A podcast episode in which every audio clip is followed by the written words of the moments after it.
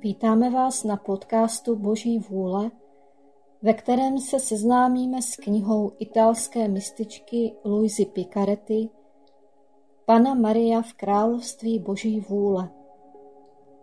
Nechme se uvést do království Boží vůle naší nebeskou matkou. Modlitba ke královně nebes na každý den měsíce května.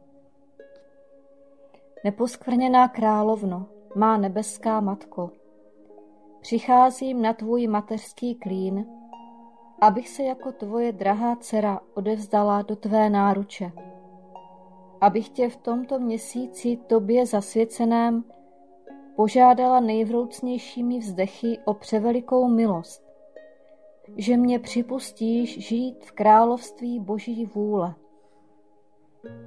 Svatá Matičko, ty, která jsi královnou tohoto království, připust mě jako svou dceru, abych v něm žila, aby už nebylo opuštěno, ale zalidněno tvými dětmi.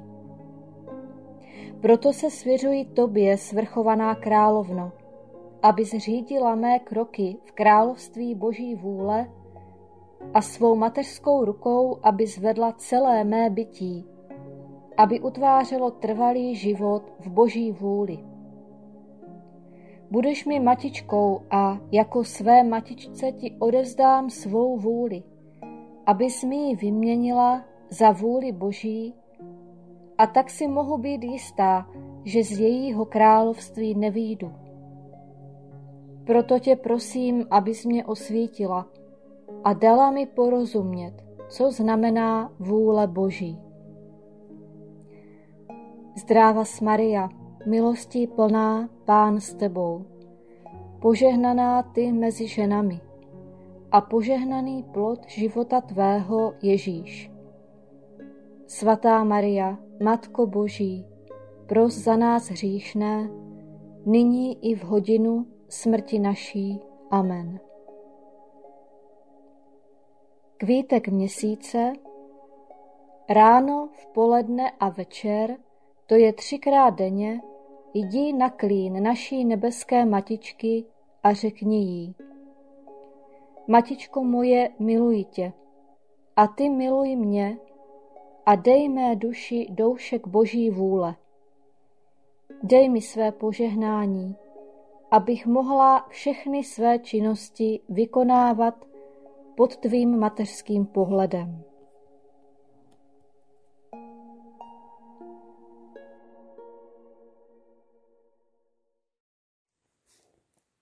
Pátý den, pátý krok Boží vůle v královně nebe. Vítězství ve zkoušce.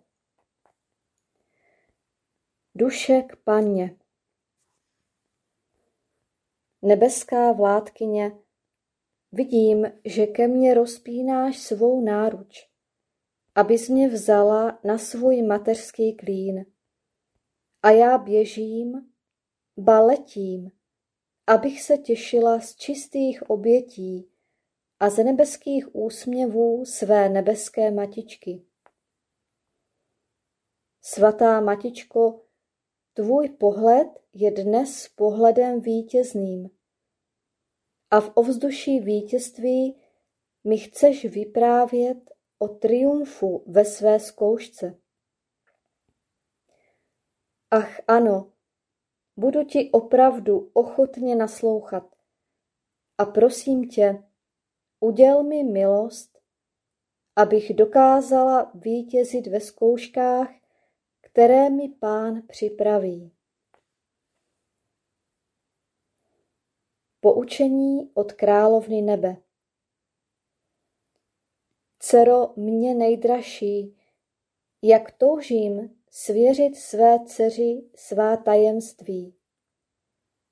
Tajemství, která mi dají takovou slávu a která oslaví ono božské fiat, které bylo prvotní příčinou mého neposkvrněného početí mé svatosti, svrchovanosti a mého mateřství.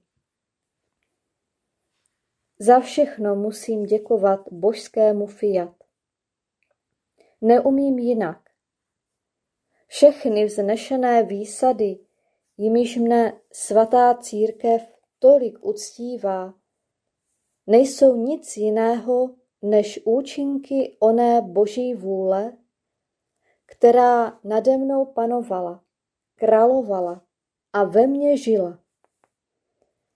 Proto tolik toužím, aby se poznávalo, kdo je ten, kdo ve mně způsobil takové výsady a obdivuhodné účinky, že uvádí v úžas nebe i zemi. Teď mne poslouchej, drahá dcero, když ode mne nejvyšší soucno žádalo mou lidskou vůli, pochopila jsem, jak závažné zlo může ve tvorstvu učinit lidská vůle a jak uvádí v nebezpečí všechno, i nejkrásnější díla svého stvořitele. Tvorstvo se svou lidskou vůlí je samé kolísání, je slabé, nestálé a neuspořádané. A to proto, že Bůh, když je stvořil, stvořil je jakoby přirozeně sjednocené se svou boží vůlí. Takže ona měla být silou, prvotním pohybem, podporou, pokrmem a životem lidské vůle. Takže když ve své vůli nedáme žít vůli Boží, odmítáme dobra přijatá od Boha při stvoření a práva, která jsme obdrželi v přirozenosti, když jsme byli stvořeni. O, jak dobře jsem pochopila těžkou urážku, která se působí Bohu a zlo, které prší na tvorstvo. Měla jsem takovou hrůzu a strach z konání své vůle a obávala jsem se právem, protože i Adam byl Bohem stvořen nevinný a přesto tím, že konal svou vůli, zdali nezabředl do tolikerého zla on i všechna pokolení. Proto já, tvá matička, zachvácena hrůzou a ještě více uchvácena láskou vůči svému stvořiteli, jsem přísahala, že nikdy nebudu konat svou vůli. A abych si byla jistější a abych větší měrou osvědčila svou oběť jemu, který mi dal tolik moří milostí a výsad, Vzala jsem tuto svou lidskou vůli a svázala jsem ji u nohou božího trůnu jako nepřetržitou poctu lásky a oběti, přísahajíc, že si nikdy ani na jediný okamžik neposloužím svou vůlí, ale vždy vůlí Boží. Má dcero, snad se ti moje oběť žít bez vlastní vůle nebude zdát velká. A já ti říkám, že neexistuje oběť podobná mé. Dokonce všechny ostatní oběti celých dějin světa se mohou nazývat pouhým stínem. Ve srovnání s mou obětí jeden den se obětovat, teď ano, teď ne, to je snadné.